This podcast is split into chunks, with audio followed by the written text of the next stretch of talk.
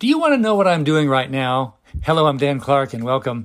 You know, the best way to find out what I'm doing is to ask me. Well, I want to find out what you're doing right now. Now, seriously, do you look at your phone every time these texts show up? I mean, right now it should be about 12:15 on December 18th, give or take a few minutes. Now, at that moment in December on the 18th, I'll be working. What are you doing?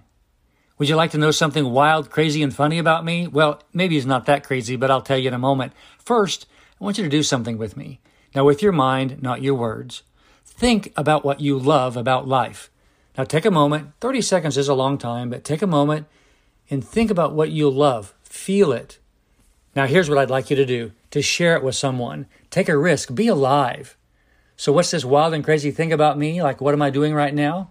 Well, right now, my thought for you is that you will feel loved. Thank you for being with me. Have a great day.